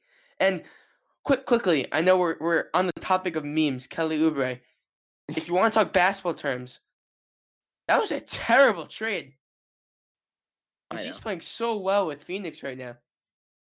I and he was playing well with um Washington. So, wh- what what were they thinking with that trade? I mean, that might be the no biggest idea. mistake. That was just. I have no idea. it was Dwight. Ugh, yikes. So I mean, Dwight, he's trying to get his. If Kelly Oubre wanted to leave, I guess you know, let him out. I wouldn't be. I, I wouldn't be. I don't want to be around Dwight Howard. Howard. Dwight Howard's washed too. yeah, he's done. He's And this team's made so many he's only, different he's moves. only played nine games this season. this team has had 25 different players play for this team. I mean, if you also look at their injuries. Wall was out. Howard's out. Porter's been out. What was Howard out for again? I forgot. Can you repeat it? He's only played. Oh, a, a glute, a butt injury. Yeah, I don't know how he got that. They do have Gary Payton the second on their team. Nowhere Now- near as good as his father. Now looking at the now looking at the roster, oh my god! I'm look. I mean, uh, it took me like five minutes to scroll down this team. It's ridiculous. they but- do have the goat, Ron Baker. Best I miss Ron. I miss Ron. I miss Ron too. Ron's a class act player, but He is. He is. if you're talking basketball in the present term for the Washington Wizards, I mean, they're not going to make the playoffs this year. It's a lost season. But Bradley Beal this year has truly shown to me that he can be a star in this league. And he's not a sidekick. I think he's significantly better than John Wall now. I say that with confidence. And from what I heard, I didn't really see it personally, but there was a lot of chatter that Bradley Beal, despite the Wizards being in such a crappy situation, so it's kind of unrealistic, he was doing his fair share of recruiting at the All Star game per some reports. So Bradley For, Beal, for who? yeah, that's what I'm saying. Like, Who? uh, that's a, Hey that's Durant, why you want to come play? I mean, you want to I come play for my team? No, like oh oh. I okay, appre- I appreciate the effort, but they're in such a terrible situation with Wall's contract, and Wall's out for the entire season next year, which puts them in such a crappy hole. Like they're probably better off just trading Beal next season or the off season. How much? How much? Didn't they re-sign Wall and it's taking effect next year? He's making like Wall's thirty-five in, mil Wall's in next a year. huge. I mean, have you not heard about that? Wall's in a huge contract, and now he's out for an entire season next year. So they effectively Yeah. wasted two years of his contract. So imagine. this I mean, listen, you can Hou- never if predict everyone's hel- of If everyone's healthy, Wall, Beal, they still have Oubre, No, Howard, Porter. It's not a bad team at all. I They- they- they It's not- yeah, it's definitely playoffs. It's definitely not a playoffs. yeah. They they've that, that was a deep team. They just never really have not been able to have a really good big man. It was always Marcin Gortat, uh, Mhm, And he's not the best player. Yeah, he's gone.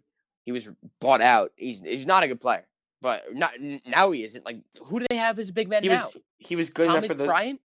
Yeah. Who's their big man now? no one. They, they don't have one. They do, they do, like that Ian- was always their problem. Ian Mahinmi. Yamimi. No, but like they've always had just really a really good backcourt. It was always Bradley Beal and John Wall. Is this the best backcourt in the league? And then And they always- never always had good big men. Uh, Yeah, they Yeah. did. They they were they were some sometimes ranked above Steph and Klay because before they were really good, Steph and Klay, these two were one of the best backcourts in the league, and Mhm. they they still are if John Wall's playing, but they never had a big man. It was always Marcin Gortat, and it was nothing ever better than that. They were never really given the chance to have a good big man on their team. That's- a real what if, like an underrated what Yeah. if. But I mean, eh, listen, in two years, Bradley Beal will be 27. Uh, John Wall only 30. I, they still they still can build around this team. I, mhm, but I wouldn't say it's two over. injuries. I mean, it- Yeah, yeah, torn Achilles. I I'd That's- say I'd say you start from scratch. Honestly, I mean next year's a lost cause. If Wall's not playing for the whole season, you might as well go try and get a crappy pick, a good pick from a crappy season. I think the Lakers should have gone after Beal. I think Beal's that good. I I don't see him. I I don't see him playing well in the Lakers. He's not that type of talent that can go and play with LeBron like that. Mhm. Uh, he's kind of just a glorified. I can't see this. He, he's a much better version. I can't say glorified because that's just not true. Of Kentavious Caldwell Pope, Mhm. very similar players. I agree. Him and Bradley Beal. Bradley Actually, Beal. I like that much, comparison a lot. much more talented, but he's just a glorified Kentavious Caldwell Pope. He really Mhm. is. He's a lot more talented, but again, at the end of the day, like you're bringing in a player who can basically only shoot. He doesn't have much playmaking ability. Uh, he's only averaging 5.4 assists, and he's basically the point guard right now. Who else is there uh, to be a point guard at this point with with Wall out? Was it uh, Tomas Satoransky? yeah, shooting uh, guard. him. Well, he's well. Satoransky's averaging four. No one's averaging a lot of assists. Wall was the main playmaker on this team. Look at it right now. Yep. it's Jabari Parker who played four games for the team. Is, is, is Jesus. That's another awful pick. And it was and, and like I feel like every player who's gotten hurt in their first year of like potentially playing Blake Griffin, Ben Simmons, Joel Embiid with two years had played really well, except Jabari Parker. Jabari Parker, what did he go down and his like he played he played his first couple games. He showed a lot of potential and then got hurt and was out the rest of his first year. Then just never came back as the same player. Mhm. Another what if if you know if we're considering that he was he could have been a great player in this league. They they Mhm. just got a lot of players who are washed up at this point. They really do. Dwight Howard, of course, It's as on- we all know. As I said, to cap it off, as I said, honestly, the Wizards should just f- finish out this season with pride, go into next year, clean up Mhm. the team a little bit. I think they try to trade Beal in the offseason, go full scale rebuild, get a guy, another guy in the draft, maybe see how Wall recovers. I don't see him coming back completely healthy for until not next season because he's not playing. The season after is going to be when he's coming back, and I don't see him even coming back to nearly nearly full form until the second half of the season, considering the injuries he's coming off of. So it's gonna be a really interesting si- situation to see what the Wizards do. Moving on though, a team that finally, I mean, we got through such a muddy stretch here of teams that like I don't like the situation. Yeah, this is I- a good one. This one's a good one. The Hawks, they're 19 and 39 right now, but I really like what I'm seeing with the Hawks this season. So, what are your thoughts? Uh, great, great young team. Got have, have a great future.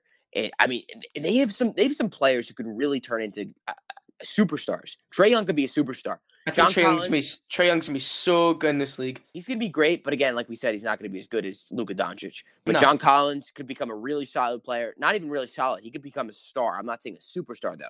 There, there- there's a difference. But there's But- that duo right there. They already have it. They do.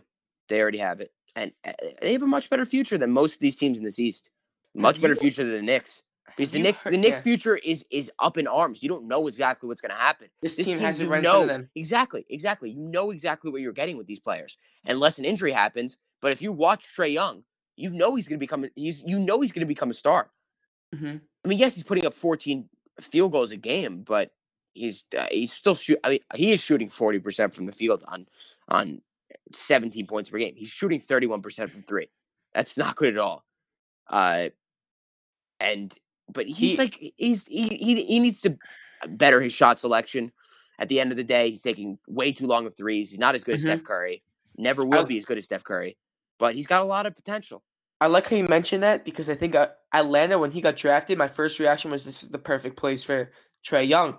Because A, he gets to get paired up with a big man in John Collins, which is a model that teams really are kind of oblivious to. That point guard, big man, that guard, big man tandem, definitely something that teams should really target going forward. I don't like that It's very double- underrated in this league. double double days. guard or double big man. It, it really doesn't work a lot. But regardless, Trae Young, Atlanta, very good place for him because he has a little bit of freedom for these first few years before they really come into a, a team that's going to contend.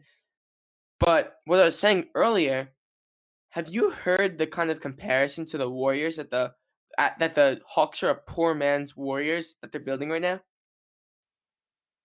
Or no? No, I have not. if you look at it, you have Trae Young, who has, as I know he's not Steph Curry, but he has similarities to Steph Curry. Then you have a guy like Kevin Huerter, who's ha- playing really well as a shooter. People have compared him to Klay Thompson, and then um, Omari Spellman. People have compared him to um, Draymond Green. People have seen a lot of Warriors, and then there's also I forgot his name. There's someone in the front office who's multiple people in the front office that come from the Warriors. So they're kind of trying to build that culture there. They're never going to repeat it, but regardless, it's looking upwards for the Hawks this season. They just need to find a good coach. They don't really have a good coach. What was this guy, Lloyd Pierce? Come on. hmm And and they're gonna get they're gonna get another good pick. So definitely trending upwards in the ATL. So moving on, the Chicago Bulls, fourteen and forty four right now, full tank mode. What do you see from them? Talented team. Pretty talented team. I, look at their look at it. They just traded for Otto Porter. They have Zach LaVine, who's one of the best guards in the East right now. Lauri Markkanen, who's shown a lot of potential. Like they have a lot of stuff. I don't understand. How's, I mean, yeah, how does this team so bad? I mean, I guess I- Lauri Lauri missed happen, sixteen though. games. you know Lauri missed a lot of though. games. They're gonna end up. With, they're gonna end up with Zion. This kind of team. This kind of team that shouldn't be doing this bad, but is is gonna end up with the best player in the draft. Instead of a team that's actually bad like the Knicks. Hold on. I never really noticed this. Zach LaVine looks a lot like Mac Miller. I'm looking at his picture right now. No, no, I don't see it. No Hold on. chance. Hold on, I'm looking at this right now.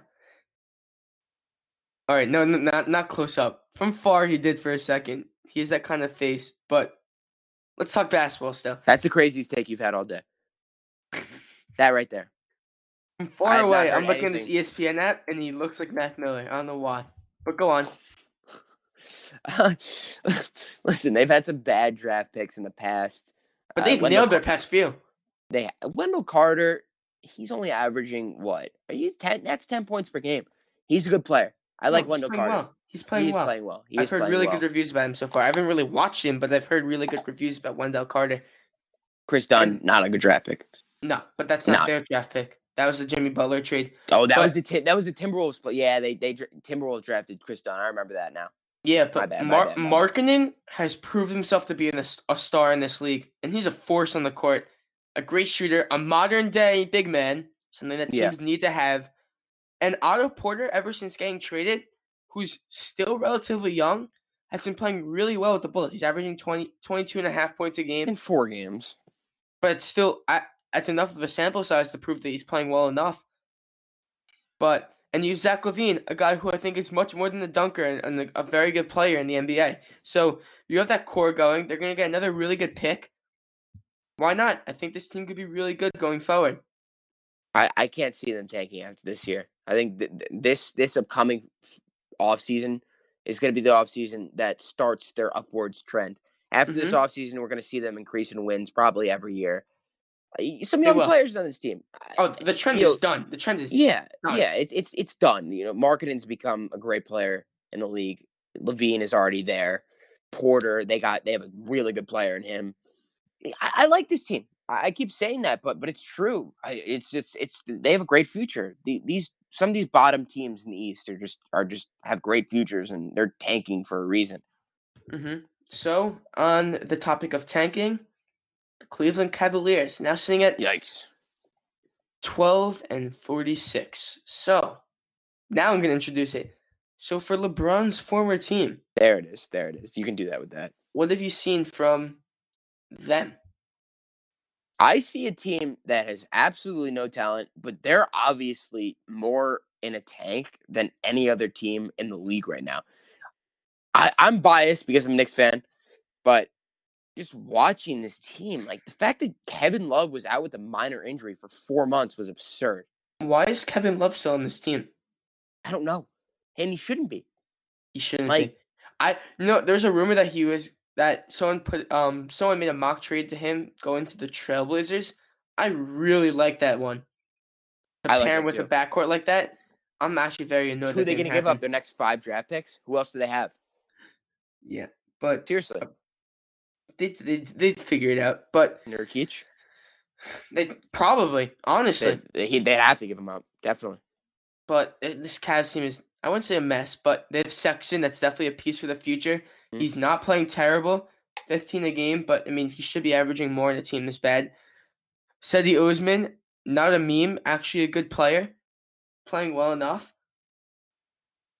I, I mean, a guy that I want to see more from, Larry Nance. I haven't really seen enough from him last year and this year.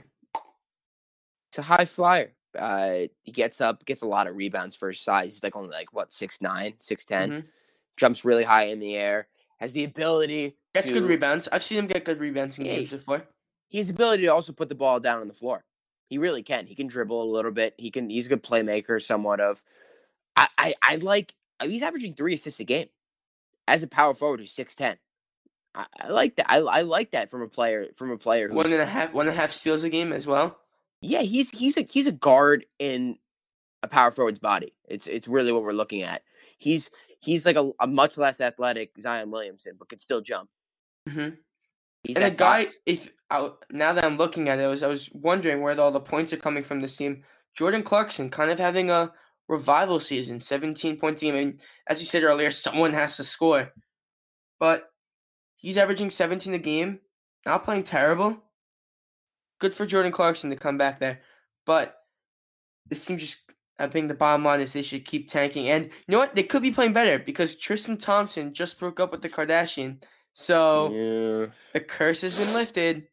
The curse has been lifted, but I don't know if this team's No, talent this team, this has been lifted I at the think, same time. I think, no, I think Tank has priority over Kardashian curse somehow. It, it does. And what, what's happening with Jr.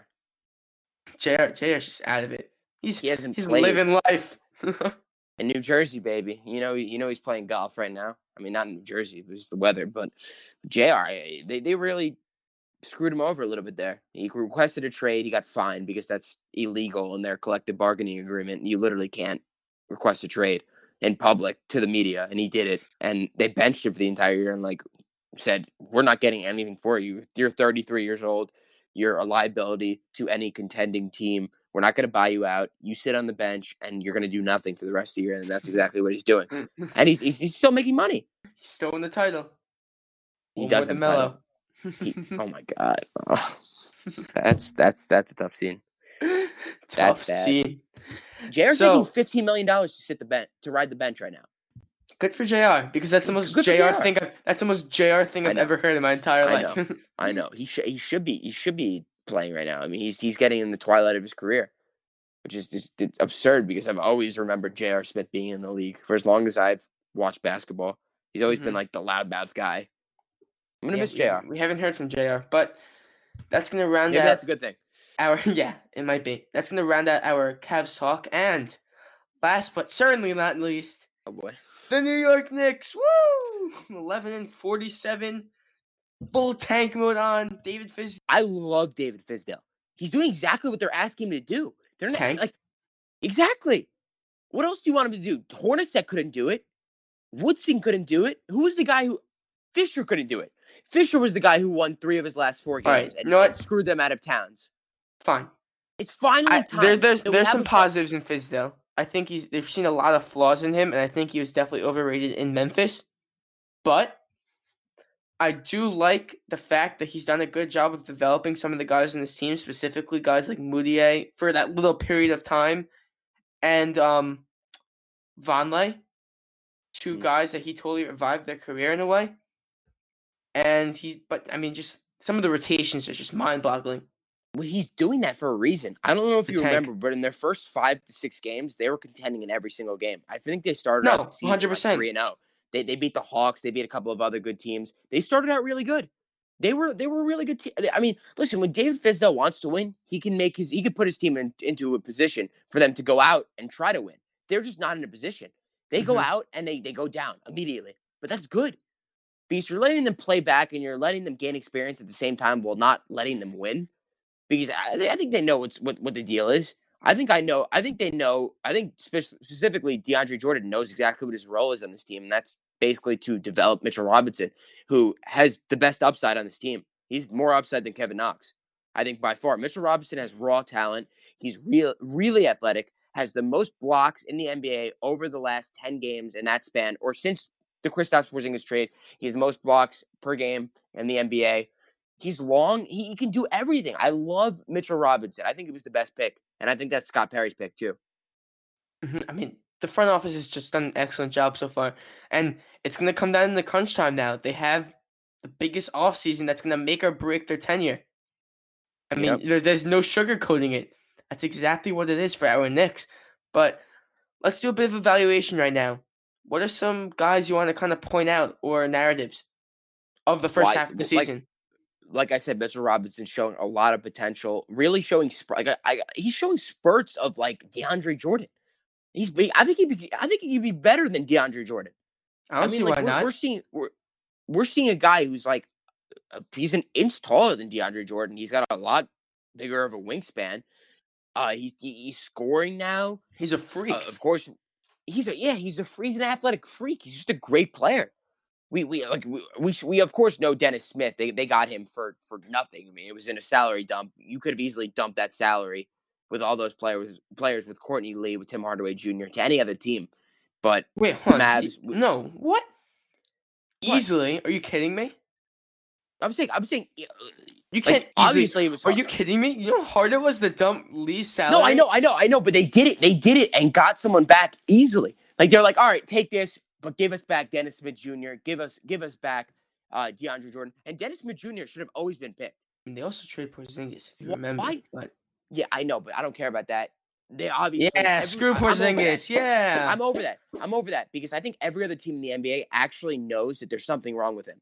If if if if, if they didn't know that and they just thought that he could have returned to his basic self, I no- think you seven. you he's could have seen a lot more Three teams. big guy with skinny legs. There's no chance. with a torn ACL. No one over seven feet has ever had a torn ACL and has re- re- re- returned to their former greatness. I was. I was returned mind at all. Yeah. That was I think the- I think his I- value that is perfect. injury. That injury, when it happened, it signaled the end of his time in New York, and I don't think many people knew it because it was a death sentence, like just right there. Like uh, uh, Knicks fans saw it right in front of their eyes, a death sentence uh, for them from their best player.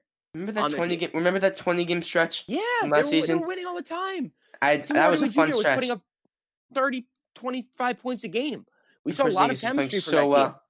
Yeah, I mean, and and, now you have. Did you Dennis did you Smith listen Jr.. to um Hornacek on the Woj Yeah, the other I did. I, I listened to that whole a interview. small part of it. Yeah, I mean, some good he, insight. he wasn't wrong. He wasn't wrong. That team looked really well good until Porzingis went down. They kind of demoralized the entire team. They're like, no Porzingis, oh, whatever. Guess we shift the tank again. But like, I'm he happy they know got how to, rid he of. didn't know I- how to tank either. yeah, He didn't I'm know how to happy. tank either. I'm happy they got rid of Hardaway. I love Hardaway to death. I'm a Michigan guy. Happy they got rid Yeah. of him though. I Mhm. think trading Trey Burke. I can't believe they did that because Trey Burke. They should have traded away. Moody instead. Honestly, I love Trey Burke. I don't know why they gave him up, but I don't know. I, Trey Burke's a guy that they could have kept going forward as a guy coming off the bench, but they some for some reason kept Moody, and I think Moody actually is more value than Trey Burke. But whatever they say, if that, if there's any mistake that they've- that the front office has made so far, I think it might have been Trey Burke. I really like Trey Burke. I, I agree. I agree. Let's talk But- about let's talk about Kevin Knox for a few minutes. Mhm. What have you seen from him? Well, I see a player who was started out the year really well. We saw the summer league last year where he was just putting up like Well, twenty the points. summer league, but then I know yeah, summer league because we're seeing because that's when he has confidence. I think it's all about his confidence, and we saw glimpses of a superstar, and it's, even though and he's only summer league, 19. Let's make that clear. He's only 19. exactly, exactly. Instead of drafting a guy like Mikal Bridges, who was 22 and had a lot of experience playing at Villanova, you picked a guy who, again, another one and done from Kentucky, but he's 19 years old. He's got a lot of room to grow, and he's he might have already been a better player than Mikal Bridges. Mikal Bridges has three years on him, three years of Yeah. growing. And he had a I mean- really and yeah, he had a really good um December. Kevin Knox. He did, and he, he- people uh, people forget this that he was out most of November. In Mhm. October, we saw a great player with the exact same skill set as we saw in the summer league, and then he went down. And we we can't perfectly and and and truthfully judge him because of that injury. You know, it's it's another what if, but I don't think it's that big of a what if if he returns to being a good player because it was only one. It just it stunted his growth a little bit. That's all it did. Mhm. It's not like it, it's. It, I mean, it set him back, but it didn't mess up any of his like skills. Mhm. Still the same So, player. yeah. We don't see his growth. So before we get into kind of the future plans for the Knicks, let's just do a evaluation quickly of the bigger guys in the team. Dennis Smith Jr. in seven games so far. What have you really seen from him? He's averaging 17 a game, six assists. Well, I see a player who we know exactly what we got when we traded for him. We see an explosive player who can create off the dribble, can really get by anyone he really tries to get past because he's one of the fastest players in the league. Uh, he's scoring 17 points on 31 minutes per game. That's very effective. Uh, He's sharing the ball well. He's got six assists per game. I, I, I really, really like that he doesn't turn the ball over a lot. Mhm. Uh, he shares the ball well. He's, he's just very talented. I, I don't know why they never picked him. He was obviously more talented than I think, they, I think they didn't pick him because he didn't want to be on the Knicks. No, first. no, that was Or not the it. injury. That Was, it the injury? Was it the injury conf- Well, he tore his ACL in high school. He tore his ACL in his senior year of high school, and he still went to NC State and still played really well. But I just I have a problem with the Knicks allowing Phil Jackson to make that last pick, even though they knew for a fact that he was halfway through. he yeah, he had I one foot out the 100. percent I 100 percent agree with that because If you knew were gonna, if you knew you were gonna, you were gonna fire him. Why would you let him take that pi- take that pick? because he I just- picked. it do you didn't really remember? do you remember? Do you remember why he picked Ntilikina? Because he fit the wanted him in triangle, the triangle. Yeah, exactly. Kind of interesting. It's kind of interesting to think about though. But that, I mean, I'm happy to have Dennis now. Yes, Uh, so let's see, Dennis Knox. We went over. Um, a underrated, an underrated guy that I really like watching so far, Damyean Dotson and Von love that kid. Love that and kid. and and Kadeem I love Allen. Dot. I love Dot. Kadeem has been one of my favorite players in the NBA so far this season. I think he's been so awesome for the Knicks. I think he's going to be a really big piece going forward. I want to see him play a lot going down the stretch this year. I'd rather see him see, see him play than Frank, honestly. Really. I mean, I guess we want to see enough of Frank, but I think Damyean Dotson, I want to want him to prove that he's a guy that we can use going forward once we hopefully bring in stars and we need bench guys. I think everything Frank Ntilikina has done this year has proved to the fans, to the front office, and to the players on that team that he is the, he does not have the talent or the potential to really become a good player in this league. We thought that he could be a good three and D player. Uh, in his highlight videos, he was making threes all the time. Now he's no confidence. He gets Well, the you ball also see you also scared. see Euro- European players do struggle to shoot. Porzingis didn't. Well, yeah, but that I mean, like Doncic didn't. how, how all right there's outliers Those but are for the two most players. part there's, there, there, there are outliers but it's a, it's, a, agree. it's a known fact that european players but Ntilikina is still how old 20 years old he's still 20 I, I So, don't see any. there's no reason doesn't show to- any. fl- He doesn't show any flashes of greatness. He'll lock a player. here's the thing here's the thing hold on i'm gonna get into him one second before we get into Ntilikina going forward and give a bit Yeah. give a bit of a teaser right now alonzo trier has been playing out of his mind so far as an undrafted guy do you really like what you've seen from Trier so far? ISO Zoe? I love I love Trier. He was playing really well up to the point where he got injured uh, as well. He was out for what like a month? uh, No, not even Yeah. a month. He was out for like three weeks. About I missed him. yeah. Trier Trier was a much needed piece to this team when they when he was out. He, he he supplies a lot of the scoring. He gets the basket better than anyone on this team, besides maybe Dennis Smith Jr. But I, I just love I love his I, I love just how he plays. He plays Mhm. hard. He hustles at every both ends of the court, and he plays like an undrafted free agent. I see that. In a, He- I see it in a He lot plays of players chip in on the his Knicks. shoulder. He's trying think- to prove something. I think every player except for Hardaway was playing that way. hmm Because this is a young, scrappy team. This is a team that wants to win. You know what? I think that's a lot of Fiz though too. I'm. I'll admit it. You know what? I shouldn't. I'm gonna cut that piece out. Piece out. I'm. What? I'm gonna Say act like I never said that. No, David, I take it back. I love you, David. Good, good. Because he's he's he's a, he's a great coach. No one else has ever been able to actually. I think it's. I think it's. Me- I think. And I don't think it's a tanking. I think it's really the mentality that he's put into these boys. he, he has and he, he's he's you know he's he's ensured them that by trusting the process basically like uh, you know like with the fit with Philly and Sam Hinkie that you can win but you don't need to win right now and what's the point of trying to win right now what is that going to do what is that going to do for you who is that going to prove confi- confidence, but it's not good. It's not good, but it's for confidence. it's conf yeah yeah totally it's it, it's definitely confidence but at the same time these kids want to win in the future and i see a lot of them Mhm. as the future of this team and dennis smith jr kevin knox uh, von Le- Vonleh I, I see Dotson in the future. I see Trier, Nilke, and I think they should trade immediately. I think he's awful, Ro- especially Robinson. C- I- I- You know who's a good player lately? Luke Kornet. Mm-hmm. Seriously, ever since they traded Porzingis, Kornet has stepped up his game. Has been has been hitting pretty cl- clutch shots. Who was that? Who was that team they were playing the other night? Maybe two weeks ago, that Kornet hit that clutch three to cut it to one point. That might have been the Heat. Or was Could've it been- Raptor? Or was it the Raptors? Could have been the Raptors. I, it was it was against a fellow East team. It's not a lot of close games that they played. I know, I know. It, so it, it should be easy to single out. But he's got, I would say he's got a lot of potential. But I like the kid. Good player. hmm So, in terms of the second half of the season, as I mentioned earlier, give me two to three things that you're really looking for that you want to see from these young Knicks going forward. tank, tank, and tank and develop. You got 25 games left to show your true worth and to show that you belong on this team for these young players like Ntilikina, especially Ntilikina. They actually have 24 games left, just by the way. Ntilikina has the most to prove on this team. Kadeem Allen also. Uh, Trier definitely on the definitely in the in the team's future. Robinson, Smith Jr., Knox, Vonleh, Dotson, all in the team's future. I'm looking at Kadeem Allen, Frank Nil- Ntilikina to really prove their worth in the next 24 games. I'm going to be a little bit more specific than you right now. I want to see how Dennis Smith Jr. and Frank Ntilikina specifically complement each other Mhm. down the stretch. I want to see them come in. I want Ntilikina. I think this is if you want to talk about a last chance, this is last chance. You're in a lost season. You bring in Den- Dennis Smith Jr., a guy that he can complement with because they have two completely different play styles. Yeah. Let's see if they play well together. Maybe that maybe that's the thing Ntilikina needs. Maybe he needs to just get off the ball and be that guy who spreads out the court. I'd love. He's I not a guy. The one thing he's not been able to do, no matter what the confidence is, is space out the floor. He really can't do it. It's just one big inability. He just can't. Well, here, here's you his see, chance. like, here's his chance. Scared. It, it- yeah, but we've been saying it's his, here's his chance for the entire year. Well, We've been taking the entire this year. this, is, is, his last chance. Now that now that they have Dennis Smith Jr., this is his last chance.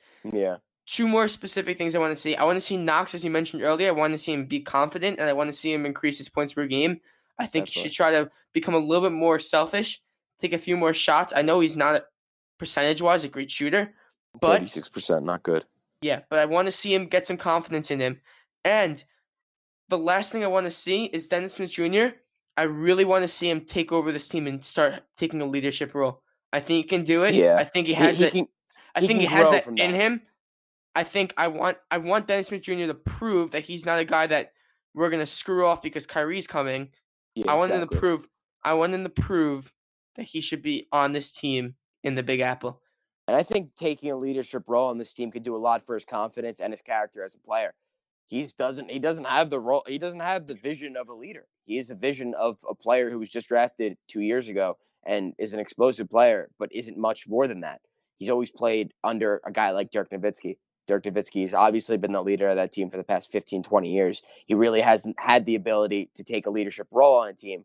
And he was playing with Doncic, D- Doncic Mhm. this Yeah. year. Who It's, it's just you know, it's just man. an annoyance. It's an annoyance Yeah, for him. Exactly, exactly.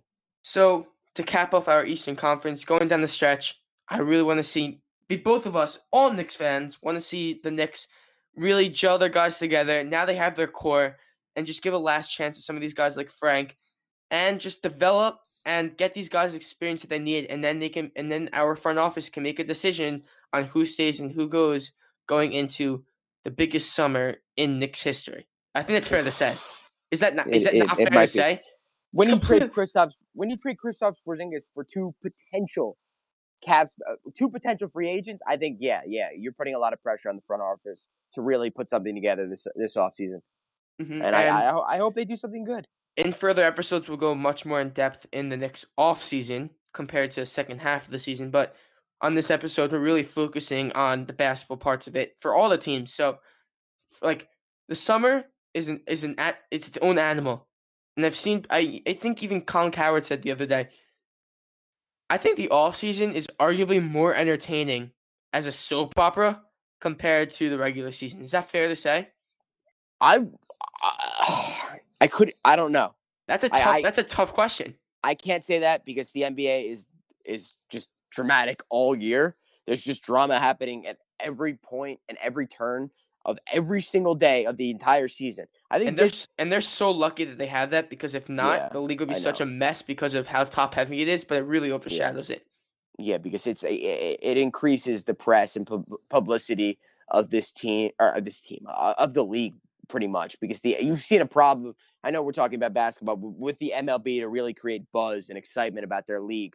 You know, with with all this stuff happening in free agency with the MLB, I know boring. Snoozer. I mean, finally something happened yesterday. It was it was about time. But the NBA, we'll talk about that potentially in another episode about tampering and stuff, and if, if it's good for the for the league, I I'd, I'd be glad to join you on that topic. Mhm. But I, I for right now, I think the drama's great for the league specifically. It's making Adam Silver and the owners a lot more money, Mhm. And that's why they'll never complain about it. yeah, so that's gonna do it for our Eastern Conference overview for the first half and second half upcoming of the 2018-19 NBA season. So after this break, we are going to get straight into everyone's favorite Western Conference, all 15 teams to cap off today's show. So we'll be back in just a bit.